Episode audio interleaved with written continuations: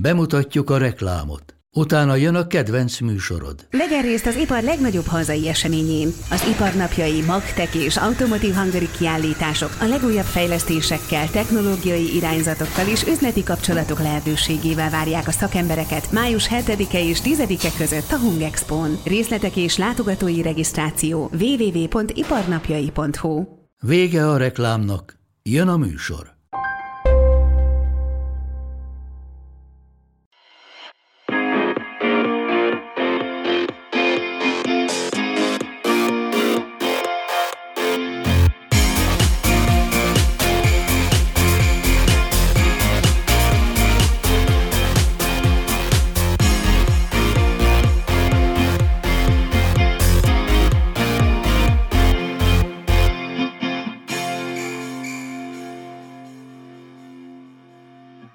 Köszöntjük hallgatóinkat, ez itt az Index Sportcast újabb epizódja, a stúdióban Bodnár Gergő és Pinter László Eurosporttól köszöntelek benneteket. Sziasztok, Sziasztok. köszönjük szépen a meghívást. Én pedig Hubert Tamás vagyok. A, a Giro-ról fogunk beszélgetni, illetve magáról a kerékpár sportról, annak apropóján, hogy 13 év után van ismét magyar versenyző egy három hetes körversenyen. Ez mennyire, mennyire nagy szó ez?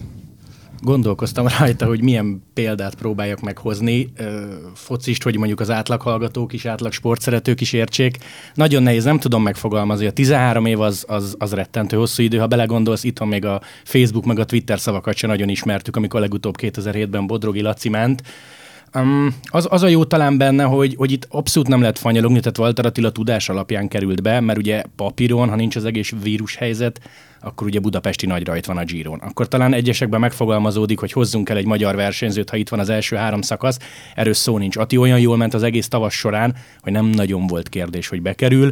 Úgyhogy nem tudom, nekünk is új ez egyébként, mert, mert az, hogy minden nap van valakit figyelni a mezőnybe, tudjuk a rajtszámot, tudod a meszt, izgulsz érte, tudunk vele beszélni, meg tudunk kérdezni belső infókat, én nem tudom, én naponta dolgozgatom fel, mert ez nagyon nagy, ez nagyon nagy dolog. Ha érzelmileg valamit hozzá lehet tenni, akkor én 1991-ben láttam először három hetes a Tour de France-t, azóta gyakorlatilag folyamatosan követem a kerékpársportot, és 2013 óta közvetítek bringát. Az első három hetesem egy Giro d'Italia volt, de erre a mostanira, és nyilván sokat közvetítettem azóta, de erre a mostanira tényleg libabőrrel készültem. Tehát ez egészen egyszerűen teljesen más élmény. Így készül egy verseny, hogy ott egy magyar, aki ráadásul egészen jó. És azért is hívtunk meg titeket, hogy kicsit beszélgessünk a, a szabályokról, hiszen 13 év telt tényleg azóta, hogy, hogy Grand Touron láttunk egy magyar kerekest. Ez nyilván sok mindenkit leültet a televíziók elé, olyanok is bekapcsolják a tévét, hogy legalább egy-egy szakaszt megnézzenek, akik eddig nem néztek kerékpársportot. Tehát kicsit, hogyha a laikusokról beszélünk, akkor, akkor érdemes kicsit a szabályokról is beszélgetnünk, de mekkora munka van Walter Attilának abban, hogy, hogy részt tud venni egy ilyen három hetes körversenyen. Tehát egy laikus ez hogy képzeli el, hogy itt van egy 22 éves fiatal versenyző, me- mekkora munkát kellett beletennie abba, hogy részt tudjon venni egy ilyen versenyen? Nagyon jó kérdés egyébként, nyilván erre Atti meg az édesapja tudna válaszolni. Hát évtizednyi munka, az biztos. És ha belegondolunk, hogy ez a srác 22 éves, és napról napra teljesítenie kell egy három hetesen, nem tudom, hogy ki mondjuk 22 évesen mit csinált, vagy mivel foglalkozott. Általában azért az volt a lényeg, gondolom, hogy melyik szomboti buliba mész el. Na most Atinak ez lemondás, napi 4-5-6 óra edzés, nyilvánvalóan feladat függő a dolog. Um, nem kevés pénz, mert azért a kerékpársport, legyünk őszinték, nem olcsó. Ő Montival kezdett, egy Monti sem olcsó, egy országúti kerékpár sem olcsó, úgyhogy erre talán tényleg az édesapja Tibi tudna válaszolni pontosan. Gondolom nem számolták egyébként össze, hogy mennyit költöttek rá hetente, évente. Um, nem véletlen az, hogy nagyon kevés magyar jutott el odáig, alapból egy Grand Tour keretbe bekerülni, és most nem csak magyarokról beszéljünk, legyen az olasz-spanyol hatalmas a harc, Úgyhogy ebben ebbe nagyon-nagyon sok és nagyon komoly munka van. Nem mindenki képes arra egyébként, hogy ilyen szintre eljusson. És ha mondjuk a számok nyelvére le akarod fordítani, akkor egy profi kerékpáros évente mondjuk 10-15 ezer versenykilométer teljesít, és szoroz meg hárommal azt, amit tetsz. Tehát mondjuk 45 ezer kilométer teker egy évbe edzésként. Hát ez egy erősebb területi képviselőnek az autós teljesítménye. Szokták mondani, hogy gyakorlatilag ők 280-300 napot nincsenek otthon. Tehát bőröntből kell élni, erre se képes mindenki. Szálloda, szálloda repülőtérről repülőtérre repülőtérre, versenyről versenyre. Itt nem nagyon lehet szomorkodni, meg idegeskedni, hogy az előző nestél, mert itt a következő feladat. És egyébként meg, hogyha mondjuk Valterati esetére gondolunk, vagy olasz vagy spanyol csapatokra, tehát itt sorban állnak mögötted. Tehát lehet, hogy te tehetséges vagy, 22 évesen lehetőséget kaptál, rossz az éved, nem hosszabbítanak szerződést, mert 15 ugyanilyen ember van mögötted. Szóval itt nyomás is van egyébként. No, és ha már említettétek a csapatokat, a kereteket, a kerékpársport, az egy csapatsport, vagy egy egyéni sport?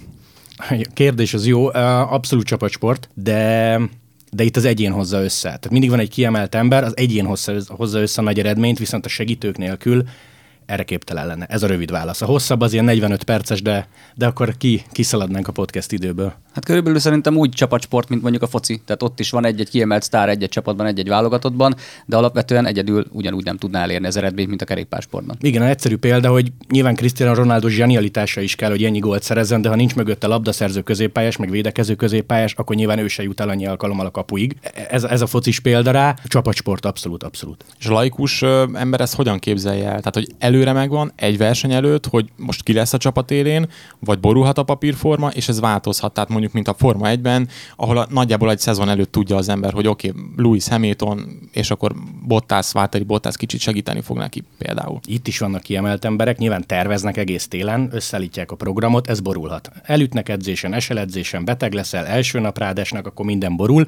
Nagyon sok csapat próbálkozik azzal, hogy A kapitány, B kapitány, esetleg C kapitány, hogyha valami történne, de tervezni három hétre előre rettentő nehéz ami, ami szerintem egyébként kifejezetten fontos, hogy három hetes nem sokan tudnak nyerni. Tehát mindig meg tudod mondani kb. egy túr, meg egy Giro előtt, hogy van ez a három, négy, öt ember. Utána még mondasz tizet, de a dobogó, meg a top 5, meg a top 10 az nagyon más, mint egy győzelem. Tehát ebben a mezőnyben is nagyon kevés ember képes három hetes nyerni. Mindenesetre ugye a csapatoknak megvannak a kiemelt céljai. Vannak olyan csapatok, amelyeknek olyan versenyzői összeállítása van, hogy három hetesekre kimondottan specializálódtak. Vannak olyan csapatok, ahol mondjuk a tavaszi klasszikus egynaposokra készülnek elsősorban, és arra van megfelelő emberük. Nyilván mind a két típusú csapat másképp építi fel a szezonját. Az egyiknek tavasszal kell már nagyon keményen oda, oda tenni magát, meg ugye az őszi klasszikusokon, a másik csapatok meg, meg a három hetesekre készülnek, és azokon belül is ugye van egyfajta erősorrend, rangsorrend, fontossági sorrend. Van, aki a Giro-ra építi fel a szezonját, van, aki a Túra, van, aki a Vueltára, vagy van, aki mondjuk Giro Vueltára. Kérdezted a laikus nézőket, azért azt mondjuk el, és ezt mi is érezzük, hogy nagyon túrközpontú volt eddig a magyar kerékpáros társadalom, tévénézőkre gondolok, nyilván tisztelet a kivételnek, de itt, de itt van egy Giro, itt van egy Vuelta, vannak egyhetesek, vannak nagyon komoly tavaszi egynaposok, és amit szintén nem mindig szoktak megítélni a nézők, talán jól, hogy mekkora szerepe van egy segítőnek. Tehát ha rákattintasz az interneten az eredményre, hogy esetleg nem fejezte be, vagy 122 lett, az nem adja vissza azt, hogy mondjuk az első órában mennyi kulacsot vitt fel a kiemelt emberének. Tehát ezek ilyen, tudod, mint a védekező középpályás fociba, hogy jó, ha van, ha nincs, akkor érzed a hiányát, de egyébként nem ő a legnagyobb sztár. Tehát nem mindig kell számok, meg mondjuk befejezett versenyek alapján megítélni teljesítményeket. Jó, hogy beszélgetünk ezekről a, az egynapos versenyekről, az egyhetes versenyekről, ugye a Tour de Hongrie is egy egyhetes verseny, de hogyha az, az ember most bekapcsolja a televíziót, és akkor azt mondja, hogy Tadej Pogácsár, ugye róluk, róla szólt a, az utóbbi néhány hét, ő nincs ott a Giron, tehát hogy ez hogy képzel, tehát hogy egy, egy, egy Rafael Nadal, vagy Novák Djokovic, ugye ott van mondjuk mind a négy Grand persze, hogyha egészséges. De most hogyan érti meg egy néző, hogy mondjuk Pogácsár miért, nincs, miért nincs ott a Giron? Súlyozni kell, válogatni kell. Három hetes versenyről beszélünk, az 21 szakasz, két darab pihenőnappal, mondjuk számoljunk egy 5 órás szakasz átlaggal, azt szorozd fel, hogy mennyit kell végig koncentrálnia, mennyit mennek, hát mondjuk mondjuk egy 40-es átlaggal, Hegyek, lejtmenetek, eső, sár, nap, nincs időkérés, 40 fokba mennek, nulla fokba hóesésbe mennek. Itt, itt nem tudsz gyakorlatilag két-három hetes maximumon végignyomni. Nem véletlen, hogy 98 az utolsó olyan év Pántani, aki megcsinálta azt, hogy májusi Giro, és aztán nyári Tour de France. Tehát, hogy egymás után megnyerte. Nem elindult, megnyerte. Próbálkozott vele Quintana, Frum, Contador a közelmúltban. Ez már-már a lehetetlen kategória, és egyébként a 90-es évek közepe vége Pántani, ez nagyon más korszak volt. Gyakorlatilag fizikailag annyira megterhelő, hogyha ennyire közel van egymáshoz a két-három hetes, mint most ugye ebben a fura évben a Tour és a Giro, 12 nap volt a két verseny között, egyszerűen esélyed nincs regenerálódni. Tehát egy Giro Tour, amikor normál év van, ugye Gergő említette, hogy május, illetve e, július, a két, két verseny között eltelik több mint egy hónap, 5-6 hét, még úgysem feltétlen tudják bevállalni azt, hogy élesben végig menjenek esélyesként a, a második versenyen is, miután letekertél mondjuk 3800 kilométert a Giro d'Italián nyílen. Tehát egyszerűen ez fizikailag nem lehet teljesíteni. Ilyen szempontból a hasonlat félig meddig jó tenisszel, de ott ugye a négy Grand Slam azért el van osztva az év, évben belül egyenlő távolságra, azokra azért fel lehet készülni. És akkor itt jön szóba a dopping. Mennyire sikerült uh, tisztázni a kerékpársportot szerintetek, vagy tiszta sport-e a kerékpársport? Ezt a kérdést gyakorlatilag minden, minden hétköznapi ember felteszi. Igen, hát figyelj, az egyszerű válasz az, hogy nem vagyunk ott, nem vagyunk edzők, versenyzők, nem éltünk abban a közegben. Én szerintem, aki követi a kerékpársportot, én most nem fogom kimondani erre a választ, mindenkinek meg lehet a magán véleménye, mindenki mondhatja azt, hogy tisztult, nem tisztult, rossz, jó, teljesen teljesen tiszta. Hagy, hagy legyen az a diplomatikus válaszom, hogy aki követi, nem tudja a választ. Ehhez csak csatlakozni tudok. Állóképességi sportágról beszélünk, elképesztő teljesítményeket várnak el a bringásoktól is, más sportágaktól is. Annyit azért érdemes tudni, hogy a, a bringások azok elég, eléggé komoly reflektorfényben vannak, és ilyen szempontból a médiának is nagyon nagy a felelőssége, mert hogyha valakiről kiderül, hogy doppingol, az biztos, hogy megírják. De az, hogy mondjuk 20 lett egy Párizs Rubén, ami egy elég komoly eredménynek számít, az biztos, hogy nem kerül be sehova. Sőt, mondjuk a Párizs Rubéról valószínűleg Magyarországon cikkek sem nagyon születnek a mainstream médiába. Ennek ellenére egy 20 rangú bringás megbukik doppinggal, azt tuti megírják. Ezen is érdemes elgondolkodni. Nemrég olvastam egy kimutatást, doping esetek az elmúlt öt évben nem volt top 5-ben, azt hiszem a kerékpár. Tehát szeretjük ráhúzni ezt picit ilyen közhelyesen, és ahogy Laci mondta, valóban az nem nagyon viszi át a magyar média inger küszöbét, hogy mondjuk Peák Barna egy Lies Bastogne Liesen indul, ami a legidősebb egynapos, ahol, ahol beteker, ahol végigmegy, ahol segíti a kiemelt emberét, de ha egy, nem tudom, no biciklis, egy amatőr versenyen kismotort használ, az, az mindenhol címlap. Lehet, hogy változunk. Mostanában szerencsére erről nincs szó, meg főleg Walter Attila miatt, illetve a magyarok miatt erről nincs szó. Ugye azt ne felejtsük el mondani, hogy a hatodik szakasz után beszélgettünk, tehát ez a podcast most pénteken készül. Mik azok a különleges szabályok, amiket be kell tartaniuk a kerekeseknek egy-egy, egy-egy nap után? Tehát például a, a szervizautókkal mit lehet csinálni? Mi, mi az, ami szerintetek a legfontosabb szabály, és má, már olyan szabály, amiben hibázhatnak is a kerékpárosok, akár egy-egy figyelmetlenség során is? Hát az biztos, hogy minden alkalommal szakaszgyőztest, összetetben dobogósokat például doping ellenőrzésre viszik. Ezért szokták azt mondani, hogy ha hamar felveszed mondjuk a sárga trikót vagy rózsaszín trikót a Giro esetében, akkor lecsap rád a média, doping ellenőrzés, tehát alapból mínusz egy órát veszítesz, és a, a regenerálódásból veszítesz. Speciális ha már, ha már említetted a, a doping vizsgálatot, ugye vizsgálják a bringákat is, tehát mondjuk, hogy van-e benne kis motor, ez minden nap 50-60 bringát végig csekkol az UCI szakaszok után, többnyire általában a, a főszereplőkét, de nem feltétlenül csak ők, az övéket, hanem gyakorlatilag tényleg szúrópróba szerűen, úgyhogy ilyen szempontból ilyen szabályok is van. Hát rengeteg hosszú azért az UCI-nak a szabálykönyve. Több száz oldal. Súlyhatár például van, tehát ez nem úgy van, hogy én ilyen bicóval megyek, te olyan bicóval mész. Megvan szabva az például, hogy melyik versenyen hány versenyzővel állhat ki egy csapat, tehát mondjuk a kisebb versenyeken kevesebben vannak, ugye régen a három hetesen kilenc fővel indultak, aztán nyolc fővel. Létezik a limitidő, tehát nem az van, hogy én hajnal háromkor beérek egy durva hegyi szakasz végén, hanem itt a győztes idejéhez képest számolnak egy százalékot. Azt lehet mondani, hogy nagyon durva hegyi szakaszokon ez ilyen 50 perc és egy óra között van. Tehát a vége megszokott általában jönni, de létezik időlimit, tehát azért egy bizonyos szintet teljesítened kell, hogy Andrea Beyer. Aztán van olyan szabály például, hogy meddig frissíthetsz. Tehát egy szakasznak a fináliában például utolsó 10 vagy 20 kilométeren belül már nem vehetsz fel a földről frissítés, sőt azt hiszem a kocsiból sem adhatnak. Ugye pont most volt erre egy példa. A Giro egyik szakaszán az egyik versenyzőnek a, a csapatfőnöke jött oda a kísérőkocsival, adta volna neki oda a kulacsot, mert a versenyző mondjuk 10,6 kilométerrel a vége előtt szólt. Csak előtte volt még egy kísérőkocsi, zsűrikocsi, meg a motoros, és mire odaért már 9,8 kilométernél tartottak, az már belül van azon a határon, ahol nem adhatta oda a kulacsot. Az ember tiszta ideglet földhöz vágta a kulacsot, megbüntették azért, mert nem oda, odaillő 500 euró, ugye? Igen. 500 euró. Svájci, svájci frank, svájci frank. Ugyanaz, ugyanaz. Aranyos sztori egyébként, de tényleg benne van a szabályban, hogy nem állhatsz félre bárhol pisilni. Tehát lakott területen, bent a városba büntetnek. Erre próbálj meg figyelni, ne dobd el a semmi közepén a kulacsot. Kifejezetten nagyon büntetnek a szemetelésért akkor, ha az autó melletted van, tehát a kísérőkocsid és beadhatnád a szemetet. Ilyenkor jön az 500 svájci frank.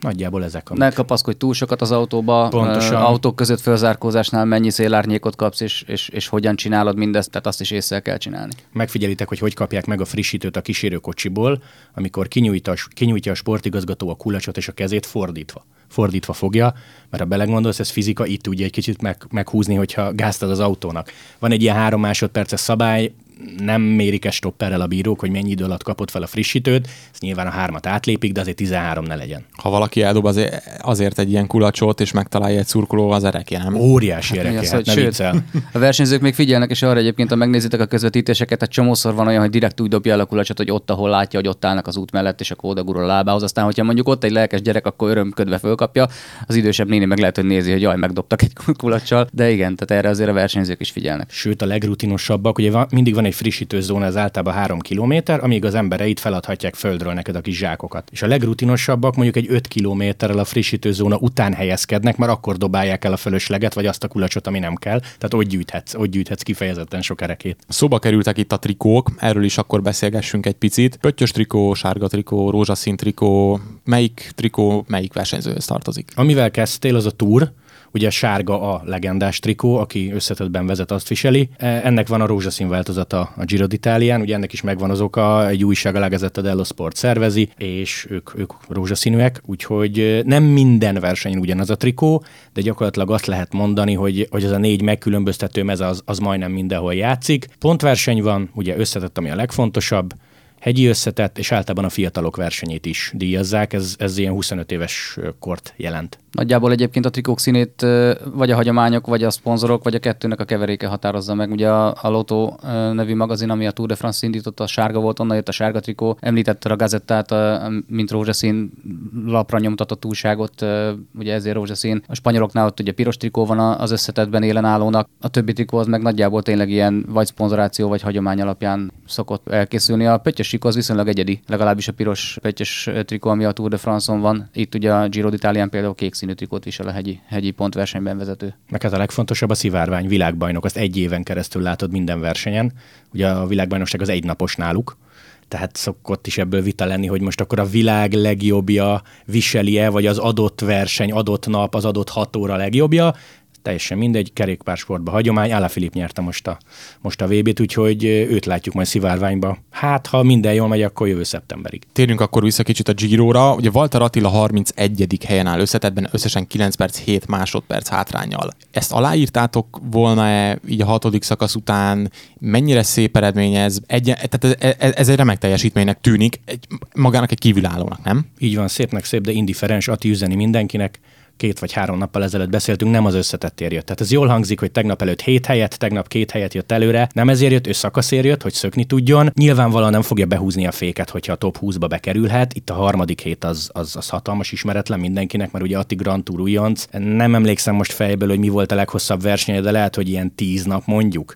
Lavenir tavaly, ami, a, fi, ami a fiatalok Tour de France, vagy egy picit több, tehát három hetet ez a lényeg soha nem ment még. Nyilván mi is kiemeljük, nyilván mi is elmondjuk, az átlagnézőt érdekli. Annó, amikor Bodrogi Laci tekert, akkor is hír volt, hogy hányadik helyen gurult be a célba, pedig pont indiferens, hiszen gyakorlatilag a győztesel azonos időt kapsz, hogyha a nagy tömegbe megjössz. Ez, ez nagyon-nagyon jól hangzik. Volt eddig egy etna egy hegy, lesz majd egy vasárnapi hegyi befutó. Ha utána is 30 környékén van, az zseniális, de mondom, hogy szakaszért jött. Meg igazából nem is feltétlen az a lényeg, hogy most éppen hanyadik helyen áll az összetetben, hanem tényleg, hogyha a teljesítményét nézett, tehát hogy a nehezebb szakaszokon, mint például két nappal ezelőtt volt a 225 kilométeres etap, 4700 méter szinttel, és az utolsó kilométeren belül szakadt csak le helyezkedés miatt is, meg nyilván egy picit erőből az esélyesek csoportjáról, ahol a legjobb, hegy, leg, legjobb összetett esélyesek voltak, tehát tényleg egészen közel érkezett meg, egy percet kapott Nibaliéktól egy olyan szakaszon, és azokkal a versenyzőkkel, akikkel egyébként akár meccsben lehet majd a, a fiatalok között egy jó összetett eredménnyel, azok közül többet megelőzött, úgyhogy ezt így érdemes inkább figyelni. Néhány hetes hír, hogy Walter Atti elhagyja a CCC-t, és más csapatban fog versenyezni. Ott meddig juthat? Ez egy előrelépés neki? Mindenféleképpen a CCC egyébként tudni kell, hogy megszűnik.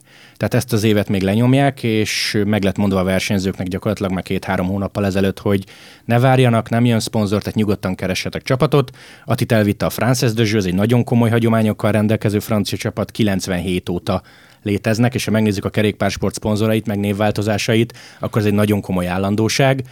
Tibó Pino meg Arnold de már talán a két legnagyobb név, akik a csapattársai lesznek. Ati válogathatott az ajánlatokból, ez jó, tehát nem egy csapat kereste meg, hanem több, ez mindenféleképpen és szerintem... több jó nevű csapat. Abszolút, ez mindenféleképpen beszédes, és három hetes menőt kerestek, egy fiatal három hetes menőt kerestek, tehát több naposokkal kapcsolatban számolnak vele, és egy Tibó Pinótól nagyon sokat tanulhat, és ahogy én hallottam a belső infókat, attól nem kell megérni, hogy francia csapat, mert mindenki beszél angolul, zárójelati egyébként már tanulgat franciául. Azért azt is szerintem értékelni fogja a vezetőség, hogy az első téli edzőtáborba tud két-három mondatot mondani, talán hibátlanul, úgyhogy mindenféleképpen előrelépés, és szerintem a CCC-nél egy jóval szervezettebb és komolyabb sorba kerül. Igen, és itt egyébként megint az az érdekes, hogy ha megnézed, hogy milyen csapatok figyelték Attilát, azért abból nagyjából be lehet árazni egy versenyzőt. Tehát azért az érdeklődés, amilyen csapatok részéről jött, az nagyon-nagyon komoly, úgyhogy Attilát már a mezőnyben is egészen komolyan figyelik, mint egy, egy jövőbeli komoly tehetséget. Én arra emlékszem, hogy amikor a CCC-nek volt itt a, a sajtótájékoztatója, akkor azt hiszem Vadecki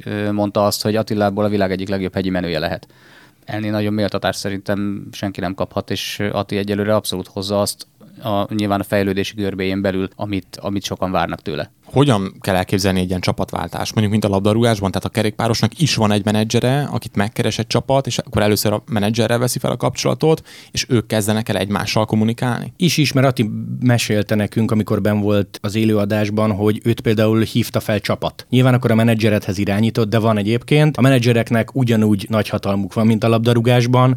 Valaki 50, 60, 70, 80 emberrel foglalkozik, most számoljátok ki, hogy mondjuk 100 ezer eurós fizetés, és ilyen hát 6-7-8 százalék a bevett Módi Virtuurban, úgyhogy azért abból nagyon-nagyon jól lehet élni. De egyébként igen, kérdésedre válaszolva igen. Ami érdekes egy picit, hogy már beszokták jelenteni augusztus környéken a csapatváltásokat, de te dec 31-ig, tehát az adott év végéig nem edzhetsz például az új csapatod mezébe, ezért nagyon érdekes a Twitter és a kerékpársport január 1 mert mindenki dobálja fel az új mezes képeket, ami kifejezetten extra. Tehát már tudod, de nem edzhetsz az új mezben. Meg ugye az is előfordulhat, hogy már aláírtad a szerződést, de bejelenteni nem lehet csak augusztus 1 után. Igen, zárójel, mi, mi is tudtuk egy hónapja legalább, sőt, szerintem Ati két hónapja, mi aztán meg egy hónapja, hogy hova igazol. Ezt nyilván nem lehetett mondani, megkért rá, de, de érdekesek voltak a nézői reakciók, mindenki találgatott, mi, mi meg már tudtuk, de hát Ati megkért, hogy nem mondjuk, akkor nem mondjuk. Az meg egyébként, hogy hogy kerülsz egyik csapatból a másikba, simán benne van az a fajta beszélgetés, amit mondjuk egy három hetesen hátul a mezőny végén beszélget két különböző csapatban lévő versenyző, és, és ott elejt egy-egy fél mondatot, hogy figyelj, mi keresünk egy ilyen jellegű srácot, ha van kedved, akkor esetleg nézzél utána. Számítanak a baráti kapcsolatok. A Ati például Roglicsnak a menedzserével dolgozik. Roglic ugye majdnem Tour de France nyert tehát kifejezetten jó helyen van, ha így, ha így nézzük. És azért azt tudni kell, hogy a legnagyobb nevek általában úgy váltanak csapatot, hogy viszi a két-három kedvenc segítőjét, akivel általában privátban is jó barátok, viszi az orvost, viszi a masszört, viszi az edzőt. Tehát ha egy nagy név csapatot vált, akkor nem csak őt kell kifizetnek, hanem, kifizetned, hanem ilyen alsó hangon szerintem 6-7 embert legalább. És sokszor mondjuk, hogyha nagy név csapatot vált, akkor az is benne van, hogy mondjuk milyen, milyen márkájú kerékpárral akar menni, mert ő azt szereti. Tehát simán ilyen is lehet motiváció. Roglic, Pogácsár, hogyha már így említettük őket, mitől ennyire jó a szlovén kerékpársport? Olvastam egy adatot, hogy szlovén lakosság 65%-a sportol rendszeresen. Tehát ez ilyen heti egy-két mozgást jelent. Most nyilvánvalóan tegyük félre, hogy, hogy kerékpár vagy foci, mert náluk azért a foci még mindig nagyon megy. Hát ha valaki járt ott az országba, akkor nem kell megmagyarázni azt, hogy domborzat plusz útviszonyok. Tehát nincsenek sokan kifejezetten motiváltak. Egyébként érdekes, mert régebben is volt egy-két szlovén, de nem ilyen szinten, tehát azért a sportágat nem uralták. Egész egyszerűen e-, ez a Walter Attiles kérdés, amit mondtál, beérett a munka, tehát hihetetlen e, elhatározottság van ezek, ezek mögött a srácok mögött, és Roglic ugye alapból érdekes, mert ő síugró volt, ez az érdekes sztoria neki, hogy, hogy nem, sok, nem sok köze volt a kerékpársporthoz, és kifejezetten későn kezdett. Hát Pogacsár pedig pár évvel ezelőtt járt itt a Tour de Hongrin, és nem nyerte meg a magyar kört, amikor nem volt ilyen szintű a magyar kör. Tehát picit más életút, mert Pogacsárral azért már 11-2-3 évesen is mondták, hogy, hogy óriási tehetség. Nehéz, azért olvasgattam cikkeket, tehát nincs ilyen magyarázat a titokra. Meló, meló, meló. Még pedig nagyon-nagyon sok meló. És egyébként, ha mondjuk Pogácsáról indulunk ki, azért tényleg fiatal korától kezdve nagyon-nagyon céltudatosan és komoly edzésmunkával, meg egyéb háttérrel jutatták el ilyen szintre. Ez most egyébként egyfajta trend az országúti kerékpársportban, hogy egyre inkább, egyre fiatalabban bedobják őket a mély vízbe. Ennek nyilván megvan a veszélye, hogy egyrészt hamar kiég, lehet, hogy nem lesz belőle egy 15 éves pályafutás. Ezt nyilván most még nem tudjuk, de valahol úgy látszik, hogy, hogy ez, ez az igény fogalmazódott meg a, a sportág irányítói részéről, hogy, hogy akár marketing szempontból, akár egyéb dolgok miatt, hogy nem várnak ki vele 24-25 éves korig, hogy az első három hetesén elindul, hanem 20 évesen elindítják, 21 évesen megnyeri. Amikor reggelbe tértem a szerkesztőségbe, előtte bementem egy kerékpárboltba itt a sarkom, végignéztem a kerékpárokon, és nagyjából azt láttam, hogy 100-tól egészen 8000 forintig lehet kerékpárokat vásárolni. De mibe kerül egy ilyen versenyzői kerékpár, amivel teljesítenek a versenyzők egy ilyen három hetes versenyt? Hát amit látunk a tévében, azt mondom neked, hogy két-két és fél millió, de tudsz feljebb menni. Ha valaki azon gondolkozik, most nézve a közvetítéseket, hogy ő elkezdene de országútizni, ez fontos hangsúlyozni, akkor azt gondolom, hogy ilyen 3-400 ezer forintért már egy egész jó bringát tud venni. De azért ehhez tegyük hozzá, hogy akkor még nincs rajta sisak, szemüveg, cipő, kulacs, tehát nagyon-nagyon el tud szállni. Direkt megnéztem, az a mez, amiben Walter Atiék mennek, tehát a CCC, a rövid újról beszélünk, és csak a mez, nem a kantáros nadrág 130 euró. Tehát ha, ha látsz egy bukást a tévébe, és mondjuk sérül a mez, akkor az nekik mondjuk 60-70-80 ezer forint mínusz. Jó, nyilván nem ennyiért kapják természetesen, de hogy, de hogy azért itt el lehet szállni. Én azt mondom neked, hogy ha, ha, ha van pénzed, meg elengedted a fantáziádat és a pénztárcádat, azért két és fél három millióig simán el tudsz menni. És akkor még nem beszéltünk az időfutamkerékpárokról, amik az igazán speciális aero kialakítású, nagyon-nagyon könnyű karbonvázas lovak, azok 5 millió fölött is lehetnek simán. Lassan közeledünk a végéhez, még azért kicsit beszélgessünk a Giroról. Szerintetek van-e favorit, és mit mondtok, ki fogja megnyerni az olasz kört? Nagyon nehéz. Nagyon nehéz, főleg így októberben. Ugye a Giro legendásan májusi, két-három hete ért véget a Tour de France. Már elveszítettünk Geraint Thomas személyében egy nagy esélyest szerintem itt a harmadik hetet, és itt azért a hóhelyzetre ki kell térni, mert abszolút nem biztos, hogy 2000 fölé tudnak menni, lehet, hogy legendás emelkedőket, meg hágókat kell kivenni a programból, de szerintem a harmadik hetet a bizonytalansági faktor miatt kifejezetten érdekes lesz figyelni. Én a tapasztalat miatt mondom azt, nem feltétlenül, hogy rózsaszín trikó, szerintem Nibeli jó lesz. Nekem is uh, ugyanez a gondolatom, igazából ilyenkor vívódik a,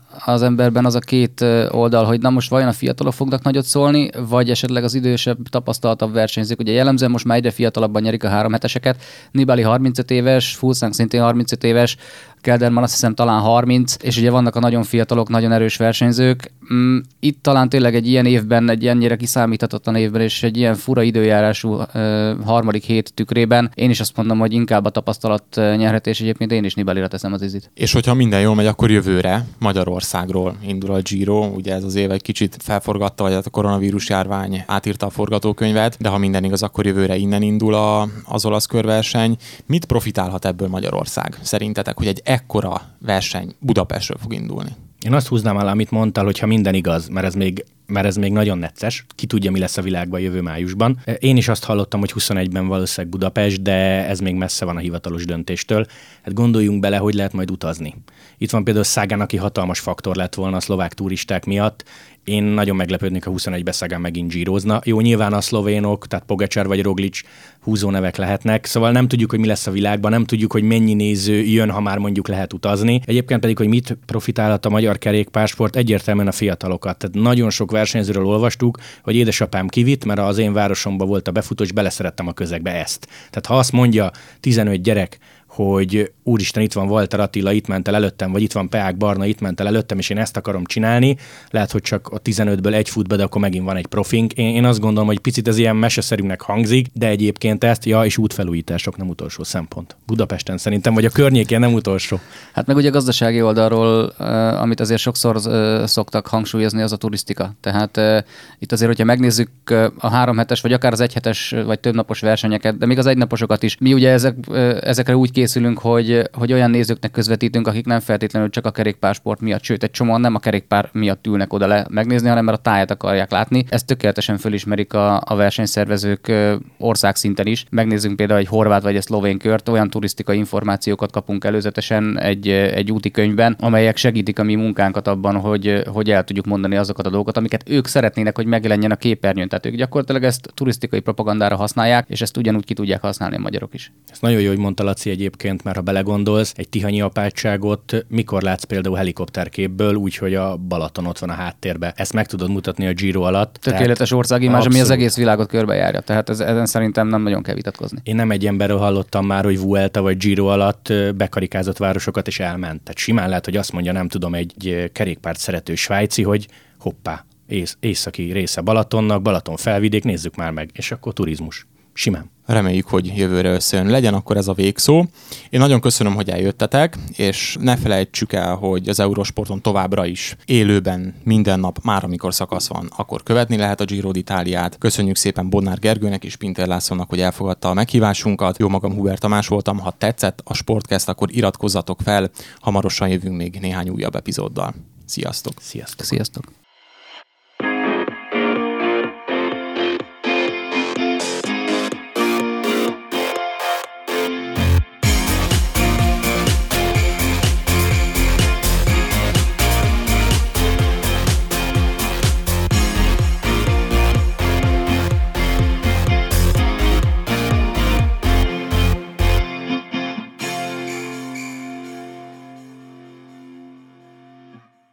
A műsor a Béton partnere.